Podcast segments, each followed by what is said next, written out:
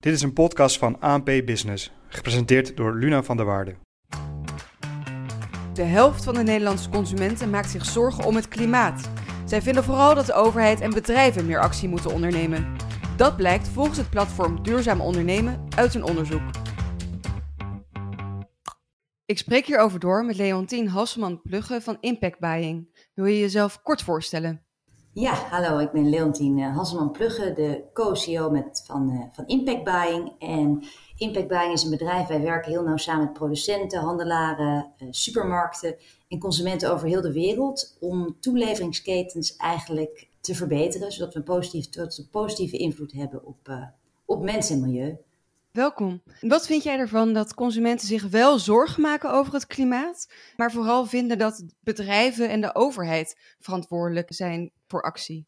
Ja, dat, dat horen, horen we eigenlijk wel vaker. Maar het is ook heel interessant om te bedenken dat uh, bedrijven en overheden worden ook weer bestuurd door mensen. En dat zijn ook weer consumenten.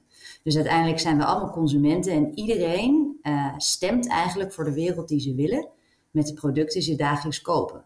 En als individuele consument heb je natuurlijk een inkoopmacht, omdat je bepaalde producten wel of niet koopt. En daardoor een supermarkt zij gaat inkopen of niet.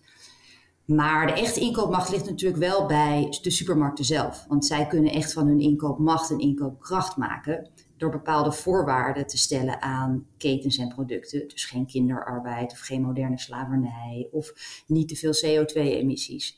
Um, en dat is natuurlijk wel, uh, dat gaat uiteindelijk om, om volumes. En uh, dat is een groot verschil.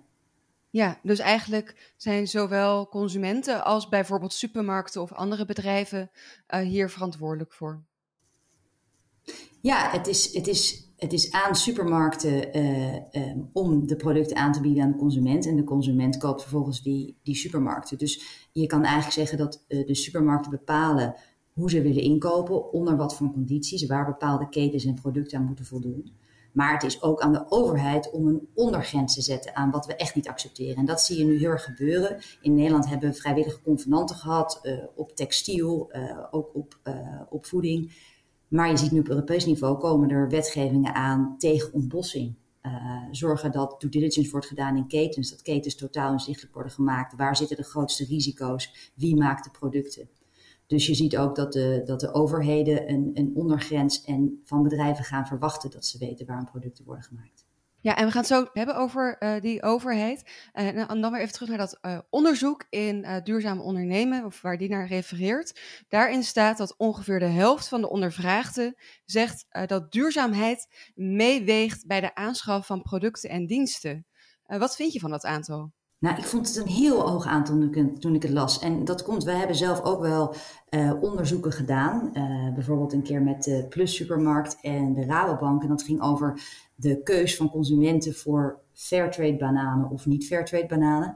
Uh, en wat je ziet is als je mensen in interviewt en je interviewt ze als bezorgde burger voor, als ze voor een winkel staan, dan zeggen ze dat ze sowieso de duurzame product kiezen.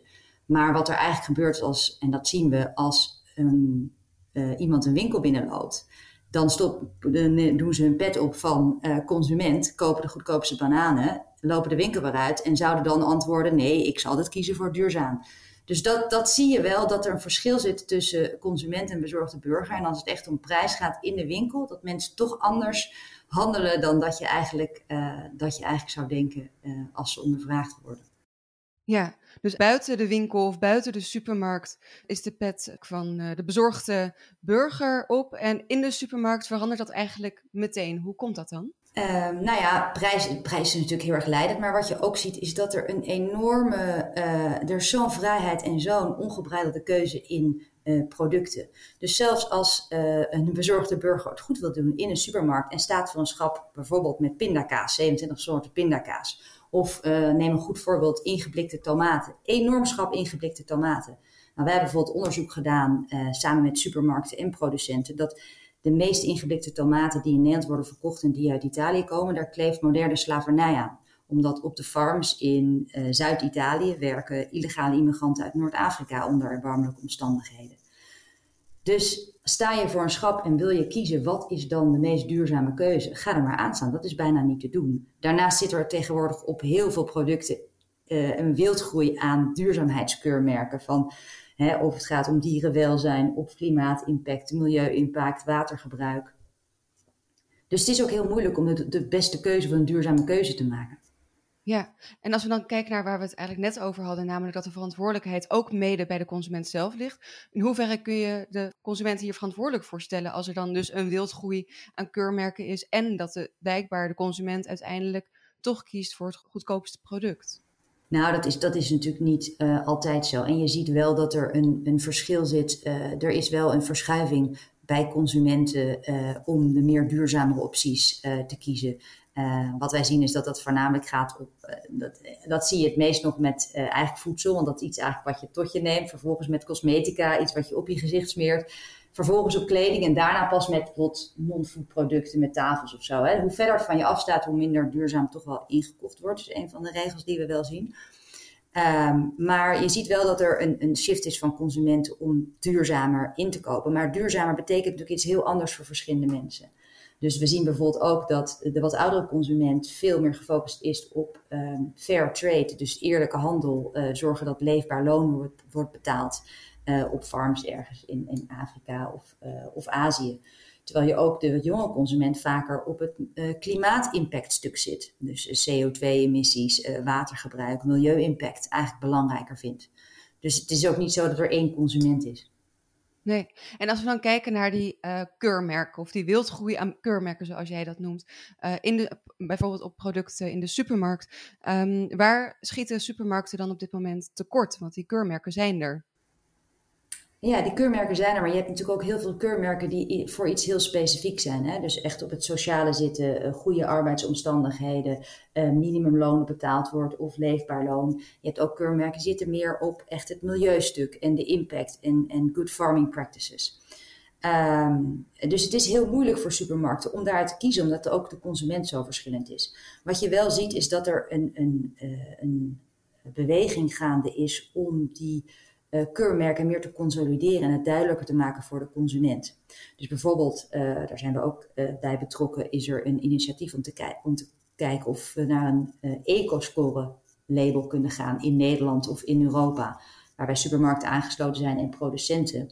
Waar je verschillende duurzaamheidsaspecten meeneemt. En net zoals een Nutri-score, dat vaak ook nu al op producten staat, over hoe gezond een product is. En eco-score, hoe gezond of hoe, hoe duurzaam het product is.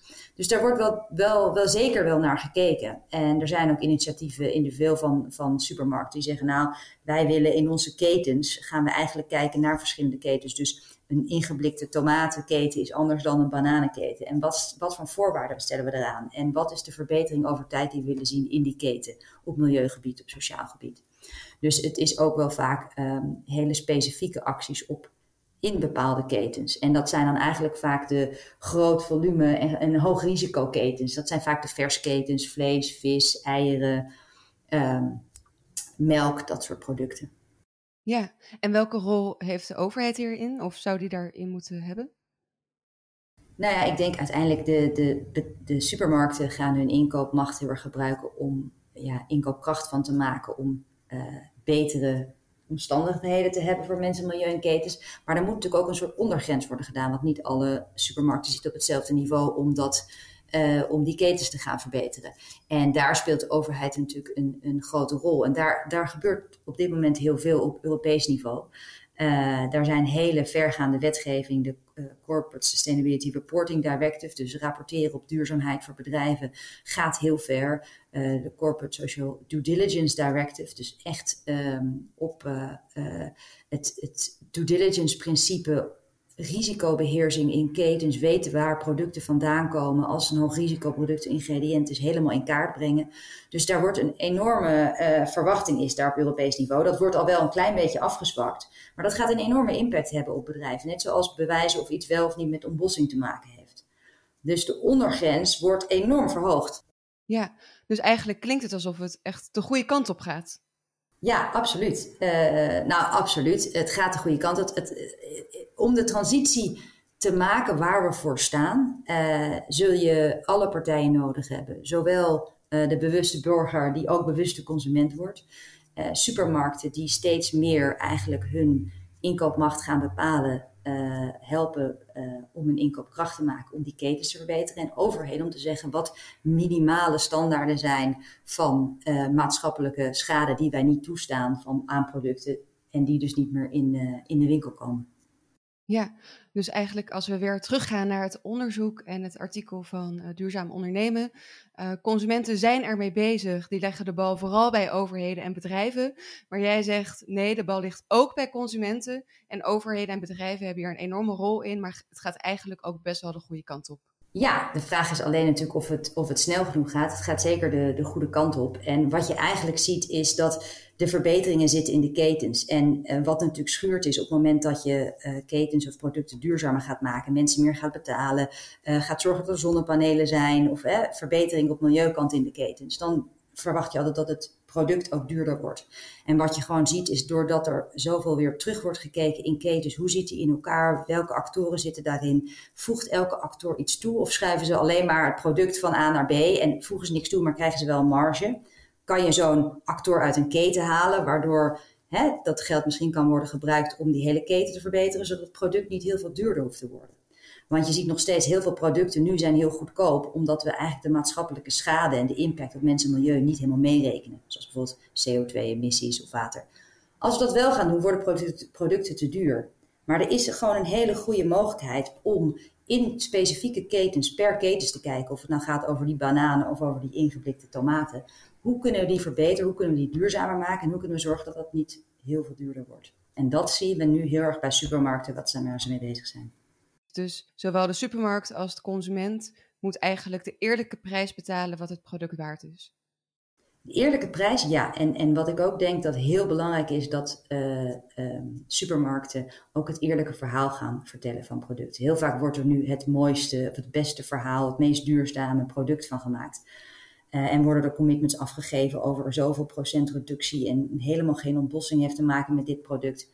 Heel vaak kan dat niet. En gebeuren er dingen in ketens die niet helemaal in de haak zijn. Het is ook heel goed om dat te vertellen, om dan vervolgens te zeggen wat daaraan gedaan wordt. En dat eerlijke verhaal van het product, dat is iets wat we hopelijk veel meer gaan zien. Ja, dus ondanks dat het de goede kant op lijkt te gaan, met misschien een beetje vertraging, is er ook zeker nog werk aan de winkel. Absoluut, ja. Leontien Hasselman-Plugge van Impact Buying, dankjewel. Dit was een podcast van ANP Expert Support, in dienst van ANP Business. Deze expert staat in de bronnenbank van ANP. Zie ook anp.nl/experts.